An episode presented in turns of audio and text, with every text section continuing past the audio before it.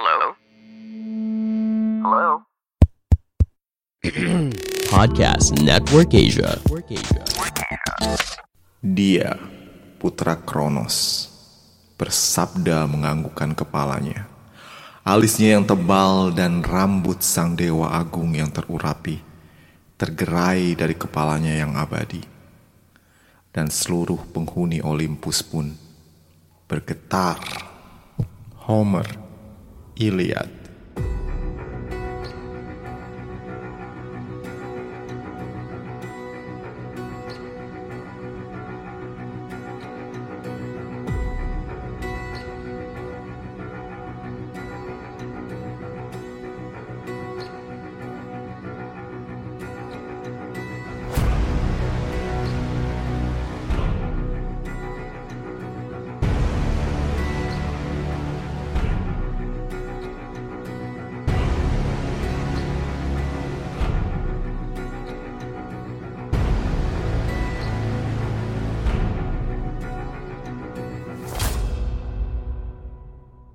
Di tahun 1992, waktu gue SD, gue inget banget waktu guru-guru gue, nyokap bokap gue, dan juga tetangga-tetangga gue pada heboh waktu Ratu Bulu Tangkis Indonesia, Susi Susanti, berhasil mendapatkan medali emas untuk Indonesia di Olimpiade Barcelona. Semua bersorak, dari posis kamling, warung di pengkolan ujung gang, sampai ke rumah tetangga gue yang rame sama orang-orang yang pada nebeng nonton.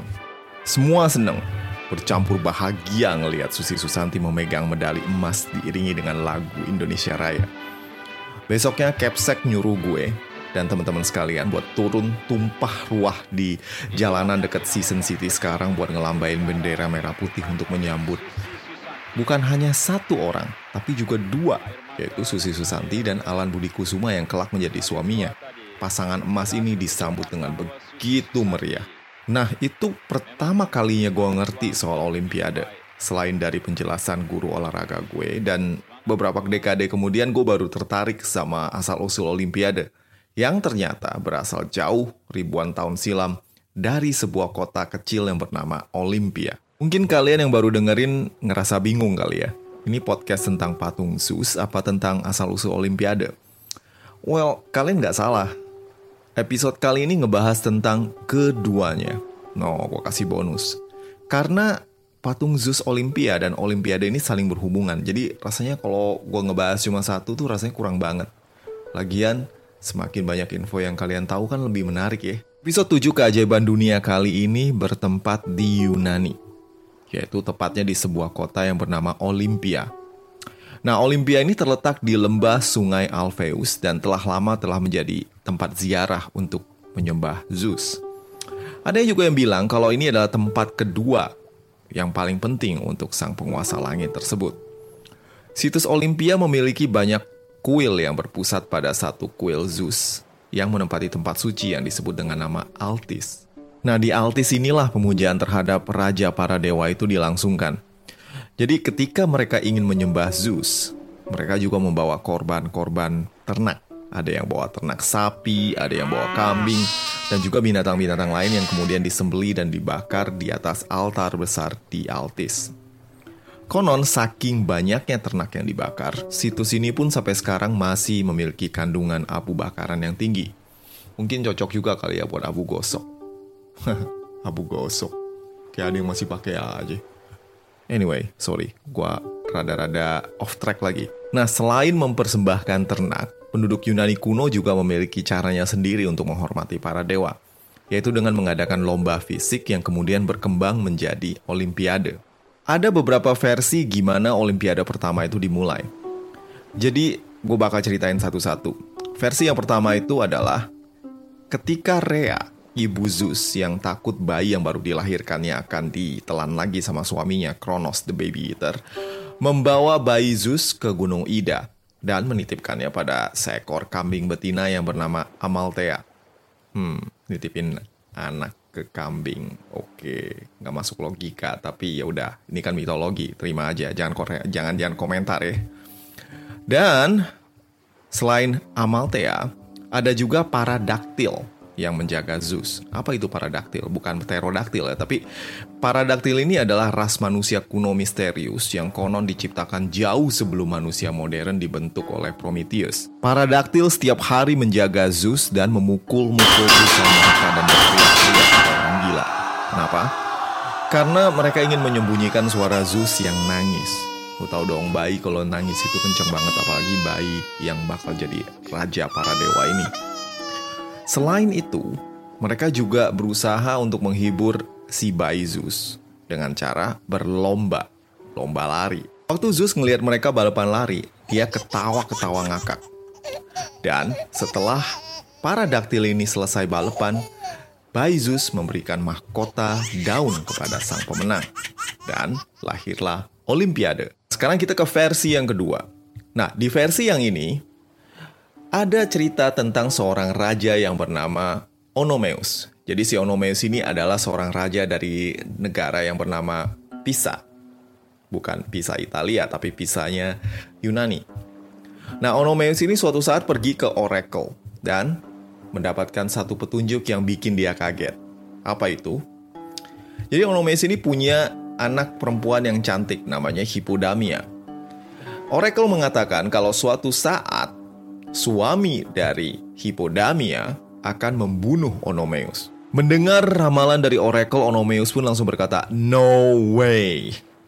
Dan dia pun kemudian mengajukan syarat untuk setiap cowok yang kepengen ngedate sama anaknya mesti naik chariot alias kereta yang ditarik oleh kuda, biasanya empat, empat kuda, untuk kencan pertama bersama Hippodamia. Kedengarannya sih nggak ada masalah ya, romantis lagi. Bayangin aja lu naik uh, kereta kuda terus cewek cantik di sebelah lu untuk kencan pertama. That sounds really great. Tapi kenyataannya Onomeus itu kemudian bakalan nyusul naik kereta kuda miliknya yang super cepat karena kudanya itu adalah hadiah dari Poseidon. Kemudian dia bakal ngambil tombak dan langsung ngelempar tombak ke calon dari si Hippodamia ini dan mati dibunuh dengan tombaknya. Dia kagak peduli kalau anaknya Hippodamia itu bakalan trauma atau kagak punya bapak yang suka ngebantai cowok yang ngedate sama dia. Nah, karena keseringan banget cowok-cowok yang ngedate sama dia itu disate sama bapaknya, Hippodamia ini kemudian muak. Dan suatu hari dia jatuh cinta pada seorang pria yang bernama Pelops. Jadi Pelops ini ganteng, gagah, berharisma. Jadi kayak, you know, aktor yang main film Vincenzo. Nah, si Velops yang tahu akal-akalan si calon mertua itu, kemudian bersiasat.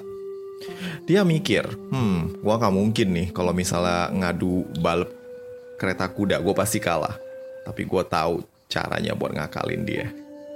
Dia pun kemudian menyogok sopir kereta Onomaus yang kemudian mengakali roda kereta si raja tersebut. So, ketika Onomeus dan juga keretanya mengejar kereta Pelops, rodanya ambruk dan si calon mertua dari neraka ini mati kejungkel. Pelops menikah dengan Hippodamia dan terkenal sebagai pahlawan besar dan kemudian mengadakan olimpiade yang dilengkapi dengan lomba balap kereta sebagai penghormatan untuk Onomeus yang juga merupakan caranya dia untuk cuci dosa karena you know Zeus kagak suka kalau ada yang saudara bunuh saudara dan calon mertua dibunuh sama calon menantu dan hal-hal lain. Jadi kalau zina dan selingkuh boleh, tapi kalau kayak bunuh-bunuh saudara kagak boleh. Nah, versi yang terakhir dan juga versi yang lebih sederhana mengatakan kalau Olimpiade ini diadakan oleh Hercules sebagai penghormatan untuk Zeus dan juga ini diadakan setelah dirinya selesai menjalankan 12 tugas. Ada yang belum pernah dengar 12 tugas Hercules? Kembali ke episode-episode Hercules yang pernah gua cover lengkap, oke? Okay? Nah, nggak tahu yang mana yang benar dari semua versi ini, tapi yang jelas Olimpiade adalah ajang di mana para atlet dari daerah-daerah yang berbahasa Yunani datang untuk berkompetisi. Ajang 4 tahunan ini awalnya cuma diadakan di sekitaran Olimpia, tapi kemudian berkembang menjadi ajang antar kota-kota berbahasa Yunani yang lain. Olimpiade pertama tercatat diadakan pada tahun 776 sebelum Masehi. Walau sebenarnya lomba ini udah dijalankan jauh sebelum tahun tersebut. Awalnya hanya ada satu lomba, yaitu stadion. Stadion adalah lomba lari. Nah, tempat berlangsungnya lomba ini disebut stadium. yang sampai sekarang juga masih berhubungan dengan kata tempat lomba. Stadion kalau bahasa Indonesia, kalau misalnya untuk bahasa Inggris dipakai dengan kata stadium. Seiring perjalanan waktu, lomba-lomba lain pun kemudian diperkenalkan, seperti lempar lembing, gulat, tinju, dan juga pankration yang lebih mirip MMA di zaman sekarang. Dan semua lomba ini dijalankan dengan telanjang bulat. Yep, telanjang bulat, buck naked tanpa sehelai pakaian apa pun. Nah awalnya sih kagak kayak gitu. Kayak di lomba lari misalnya. Jadi ceritanya tuh ada satu orang pelari yang waktu itu semuanya tuh masih pakai cawat kain gitu kan, masih pakai kain buat nutupin uh, you know aurat. Tapi karena pada satu waktu mereka tuh lari-larian, ada satu pelari ini yang nggak sengaja kelepas. Jadi kainnya tuh kelepas dan dia larinya tuh jadi lebih cepet. Dia menang. Dan semua pun berpikir, hey kenapa gue nggak lari bugil juga ya? Lalu semuanya tuh pada ikut-ikutan bugil. Event Olimpiade ini begitu penting sampai ada peraturan yang bernama Ekeceria, alias gencatan senjata. Jadi nggak boleh ada yang menyerang Alice, sang tuan rumah ketika Olimpiade sedang berlangsung. Dan setiap delegasi dari tiap negara kota harus dilindungi. Jadi kalau ada yang berani nyerang, maka negara-negara lain boleh menghajar rame-rame pihak yang melanggar peraturan. It's a big deal. Karena Olimpiade nggak cuma tentang olahraga, tapi juga penghormatan untuk Zeus. Pemenang Olimpiade akan menerima mahkota daun salam, tapi nggak itu aja. Namanya akan abadi dan terkenal di seantero Yunani, mengharumkan nama negara kota yang diwakilinya. Salah satu contoh dari atlet yang berhasil dan benar-benar dikagumi di zaman Yunani kuno adalah Milo dari Kroton. Jadi Milo ini adalah pegulat asal Kroton, salah satu kota di Italia Selatan. Milo memenangkan enam kali Olimpiade cabang gulat pria. Begitu hebatnya Milo sampai banyak cerita legendaris tentang dia. Sampai ada yang bilang kalau dia bisa ngangkat seekor sapi jantan di bahunya. Makanan sehari-harinya adalah 9 kilo daging, 9 kilo roti, dan juga 10 liter wine. Nah ini kayak macam temen yang gak bakal bikin lu malu kalau lu bawa ke buffet misalnya. Karena dia bakalan makan banyak. Milo adalah atlet paling terkenal di Yunani kuno, namun akhir hidupnya pun rada-rada tragis. Jadi konon suatu hari ketika dia hendak pulang ke rumahnya, Milo ini ngelihat pohon berlubang dan timbullah ide isengnya. Entah dia kepengen ngunjuk kekuatan atau emang pengen flexing doang buat diri dia sendiri karena waktu itu dia sendirian. Milo iseng memasukkan kedua tangannya ke dalam lubang di pohon ini. Jadi dia tuh berusaha untuk mengoyak pohon itu menjadi dua. Tapi ternyata pohon itu ternyata lebih lebih kuat dari dia. Dan si Milo ini terperangkap. Tangannya itu patah nyangkut di dalam. Nah semalaman dia coba melepaskan diri tapi nggak berhasil. Akhirnya karena dia tinggal tuh di desa jadi pas lagi malam rombongan serigala tuh pada datang dan memangsa dirinya ya nggak bisa bergerak atau nggak bisa kemudian tewas dicabik-cabik dan dimakan sama rombongan serigala tragis ya hmm anyway um, sedikit trivial lu tau minuman susu coklat yang lu biasa minum juga kan tuh Milo yang minuman berenergi itu Nama Milo itu juga bersumber dari si pegulat Yunani kuno ini. Ah, kalau nggak percaya lu Google aja. Oke. Okay. Anyway, balik lagi ke Olympia. Elis adalah wilayah Yunani yang berkuasa atas situs Olympia. Karenanya, Elis adalah tuan rumah merangkap panitia Olimpiade. Karena situs Olympia ini suci banget dan punya pengaruh besar, penduduk Elis pun mendapatkan banyak cuan. Mereka kepengen kelihatan keren, kaya, prestis, bonafit, dan juga pengen jadi panitia olimpiade selama-lamanya. Karena beberapa kali tetangga-tetangga Alice ini berusaha menyerang dan merebut Olimpia. Karena tempat ini memang, you know, profitable banget dan really really a good source of income. Setelah berakhirnya perang maraton, kalian tahu perang maraton? Kalian, you know, perang maraton itu adalah perang antara bangsa-bangsa Yunani ngelawan bangsa Persia di padang maraton di Yunani pada tahun 490 sebelum Masehi. Nah, di perang ini aliansi bangsa-bangsa Yunani ini menang dan seorang tentara berlari dari maraton ke Athena sejauh 42,125 km kalau nggak salah. Dan dia teriak, kita menang! Wah, dia mati abis itu. Di kemudian hari, tewasnya prajurit ini menginspirasi lari yang kita kenal dengan nama maraton. Anyway, kayaknya gue udah nyimpang. Jadi, setelah mengalahkan bangsa Persia, bangsa-bangsa Yunani ini mulai menyadari persatuan mereka. Dan lomba olimpiade ini pun kemudian menjadi ajang persatuan bagi semua suku dan juga wilayah Yunani. Jadi ajang olimpiade yang dijalankan 4 tahunan ini selain menjadi ajang olahraga, juga jadi ajang pamer kebolehan para sastrawan, pematung, dan juga ajang kumpul-kumpul menjalin persatuan antara bangsa-bangsa Yunani. Makanya, pemuka kota Elis mikir perlu banget untuk mengupgrade situs suci Olimpia biar prestis mereka makin naik juga.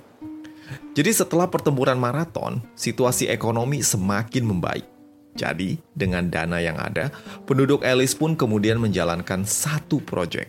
Proyek yang begitu keren supaya semua orang memandang dengan hormat Elis dan respect.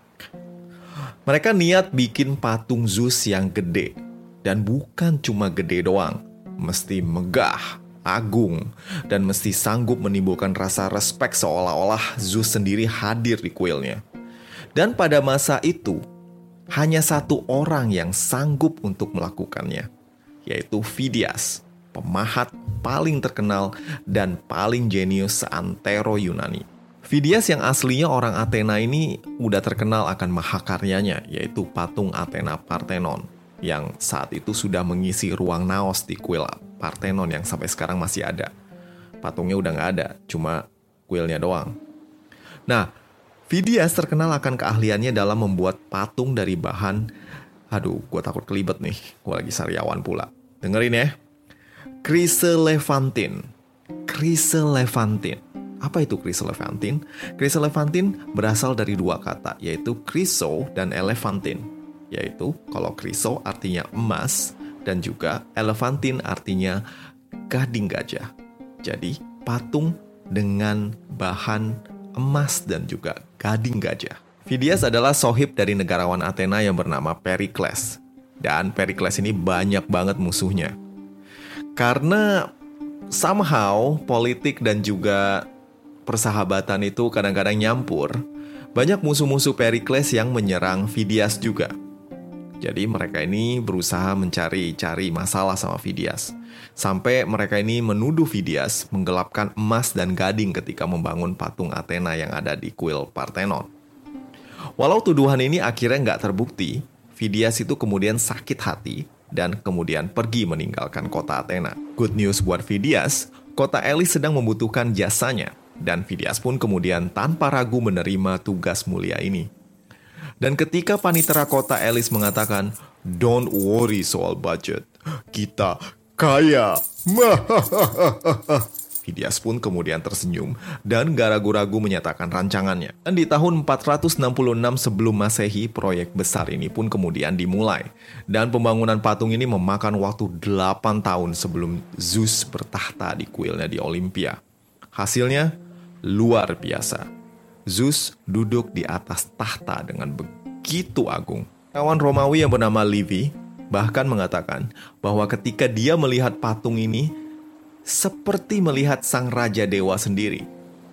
Zeus bermahkota daun zaitun dan mengenakan jubah indah berukiran binatang dan juga bunga bakung yang terbuat dari kaca. Tangan kanannya memegang patung Nike, sang dewi kemenangan. Sementara tangan kirinya menggenggam sebuah tongkat dengan seekor elang yang bertengger di atasnya. Tahta Zeus juga bukan sembarangan, dihias dengan emas, batu permata, kayu eboni, dan juga gading.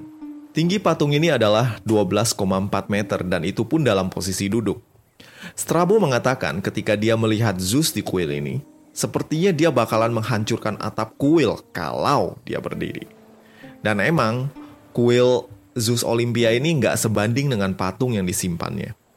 Kuil ini cenderung gelap dan patung Zeus ini benar-benar tampak seperti hidup dan dengan penuh kemuliaan menyinari tempat ini. Jadi kalau misalnya nggak ada patung Zeus, ini bakalan jadi tempat yang benar-benar gelap dan nggak menarik. Konon setelah patung ini selesai, Phidias berdoa kepada Zeus dan bertanya, apakah sang raja dewa tersebut suka dengan patung buatannya. Tiba-tiba sebuah kilat menyambar dari langit dan menembus kuil Zeus menghantam lantai kuil. Tanda Zeus memberikan persetujuannya. Zeus approved. Dan patung Zeus ini kemudian menambah daya tarik situs Olympia yang sudah terkenal tersebut. Berbondong-bondong orang datang untuk melihat patung yang termasuk dalam tujuh keajaiban dunia kuno ini. Para atlet Olimpiade harus mengambil sumpah di hadapan patung ini dan Alice pun makmur sejahtera. Alice memegang posisi tuan rumah selama berabad-abad dan cuma sekali disela oleh penaklukan oleh kota Pisa. Sekali lagi bukan Pisa yang di Italia, tapi kemudian dipegang kembali oleh Alice. Setahun kemudian, ketika Yunani dikuasai oleh kekaisaran Romawi, kaisar-kaisar Romawi memberikan dukungan akan Olimpiade dan keberadaan kuil Zeus beserta patungnya. Nero, ya kaisar yang dituduh ngebakar Roma itu, pernah ikutan lomba balap kereta dan menang walaupun dia udah jatuh dan secara teknis kalah tapi dia maksa dan karena dia kaisar ya udahlah kasihlah lu menang lah umumnya kaisar-kaisar Romawi menghormati juga Zeus yang disebut oleh bangsa Romawi itu sebagai Jupiter dan rata-rata amat menghargai budaya Yunani namun ada juga kaisar-kaisar yang rada-rada menyimpang dan boleh dibilang agak gila. Contohnya Caligula. Caligula terkenal sebagai salah satu kaisar jahat yang pernah bertahta di kekaisaran Romawi. Selain eksentrik dan cenderung kagak waras, Caligula ini punya delusi kalau dia juga dewa dan menganggap hanya dia yang boleh disembah. Mendengar patung Zeus di Olympia begitu agung dan dipuji orang, Caligula iri dan memerintahkan patung itu dibawa ke Roma supaya kepalanya bisa dipenggal dan diganti dengan patung bergambar muka dirinya. Untungnya niat gila Caligula ini nggak kesampaian. Jadi konon pada saat para kuli memasang stagger dan berusaha membongkar patung Zeus untuk dibawa ke Roma, terdengar suara tertawa yang nyaring dan juga kemudian kilat menyambar. Stagger jatuh berantakan dan para kuli ketakutan berlarian keluar dari kuil Zeus. Tak lama kemudian, Caligula pun kemudian menemui akhirnya. Sesudah ditikam berkali-kali oleh pengawal-pengawalnya sendiri. Jadi kita nggak sempet lihat patung Zeus berkepala Caligula. Uh, patung Zeus kemudian masih selamat dan juga Olimpiade masih berlangsung selama berabad-abad sampai tiba ketika keduanya tak sanggup melawan kekuatan baru dalam bentuk agama Kristen. Kekaisaran Romawi di bawah Kaisar Konstantin Agung melegalkan agama Kristen yang sebelumnya merupakan agama yang dilarang, dan juga kebanyakan orang Kristen pada saat sebelum Konstantin menjadi sasaran persekusi. Dengan berubahnya wajah kekaisaran Romawi yang perlahan menjadi Kristen, segala asosiasi dengan penyembahan dewa-dewi pun kemudian makin pudar dan bahkan dilarang. Olimpiade yang sedari awalnya memang upacara untuk menghormati Zeus dianggap tidak sesuai dengan nilai-nilai Kristen dan kemudian dilarang di zaman kekaisaran Theodosius yang pertama. Kuil-kuil, upacara penyembahan, dan hal-hal yang berhubungan dengan paganisme pun kemudian dilarang. Lalu bagaimana dengan kuil Zeus di Olimpia? Hal yang sama juga terjadi di kuil rajanya para dewa ini. Kuil Zeus Olimpia menjadi terbengkalai dan sempat terbakar pada tahun 425 Masehi. Patung Zeus yang megah itu dikatakan dibawa ke Konstantinopel alias Istanbul sekarang dan menjadi bagian dari koleksi seorang pejabat Romawi yang bernama Lausus. Istana Lausus yang kini reruntuhannya berada tak jauh dari Hippodrome dan juga Blue Mosque di Istanbul adalah istana megah yang mirip dengan museum di mana patung-patung dan juga hasil karya gemilang para seniman zaman dahulu seperti patung Hera dari Samos, patung Athena dari Lindos, dan tentu saja patung Zeus Olympia. Lausus menggunakan kekuasaannya untuk mengumpulkan patung-patung indah ini, walaupun dirinya adalah seorang Kristen yang taat. Koleksi Lausus merupakan koleksi yang paling indah di Santero, Konstantinopel. Sampai satu kebakaran besar yang terjadi pada tahun 475 Masehi menelan semua dalam kobaran api. Dan begitulah akhir dari patung yang selamat dari Kaisar Gila Caligula, kebakaran di kuilnya, dan kemudian punah terbakar api di Konstantinopel. Patung Zeus dan juga Olimpiade. Keduanya memiliki nasib yang berbeda. Jika kita kehilangan patung Zeus untuk selama-lamanya, namun tidak dengan Olimpiade, adalah Baron Pierre de Coubertin, seorang Prancis yang kemudian memiliki ide untuk menghidupkan kembali Olimpiade dengan nuansa modern. Olimpiade modern yang masih kita rayakan setiap empat tahun sekali ini tidak hanya melibatkan orang-orang Yunani saja, tapi sekarang segala bangsa di muka bumi dengan semangat persatuan dan perdamaian. Pertandingan olahraga ini kembali berjalan. Nah, gimana dengan situs Olimpia sekarang? Well, jujur aja gue belum pernah ke situsnya sendiri. Jadi apa yang gue ceritain ini berdasarkan baca dan baca. Olimpia terletak sekitar mm, kurang lebih 4-5 jam naik bis dari Athens, ibu kota Yunani. Kalian masih bisa ngelihat kuil Zeus dan juga kuil Hera yang tinggal runtuhan dan juga workshop alias tempat kerja Phidias ketika dirinya memahat patung Zeus. Para arkeolog menemukan cetakan dari tanah liat, perkakas, dan juga gelas yang di bawahnya bertulisan, ini punya Phidias. Penemuan ini bikin para arkeolog joget-joget happy karena berhasil menemukan barang pribadi milik sang seniman suatu penemuan yang luar biasa karena figur Phidias benar-benar ada dan gelas ini adalah miliknya. Di Olimpia, kalian juga bisa ngelihat stadium pertama di mana para atlet berlari. Dan jangan lewatkan kesempatan buat lari di stadion ini ya, kayak atlet-atlet Yunani ribuan tahun yang lalu. Tapi ingat, jangan ikutan bugil. Bisa ditangkap polisi loh. Nah, demikianlah episode 7 keajaiban dunia kuno kali ini. Semoga menghibur dan juga gue pengen terima kasih banget buat followers di Spotify dan juga Instagram yang bikin gue semakin semangat untuk lanjut podcast ini. Nah, jika kalian kepengen support podcast ini, boleh juga traktir gue di laman traktir yang tersedia di deskripsi episode. Ya, kali aja bisa bayarin gue buat ke Yunani buat riset lebih lagi. Ngarep. Anyway, Thanks for tuning in and see you all in the next episode. Ciao. Pandangan dan opini yang disampaikan oleh kreator podcast, host, dan tamu tidak mencerminkan kebijakan resmi dan bagian dari podcast Network Asia. Setiap konten yang disampaikan mereka di dalam podcast adalah opini mereka sendiri dan tidak bermaksud untuk merugikan agama, grup etnik, perkumpulan, organisasi, perusahaan, perorangan, atau siapa pun dan apa pun.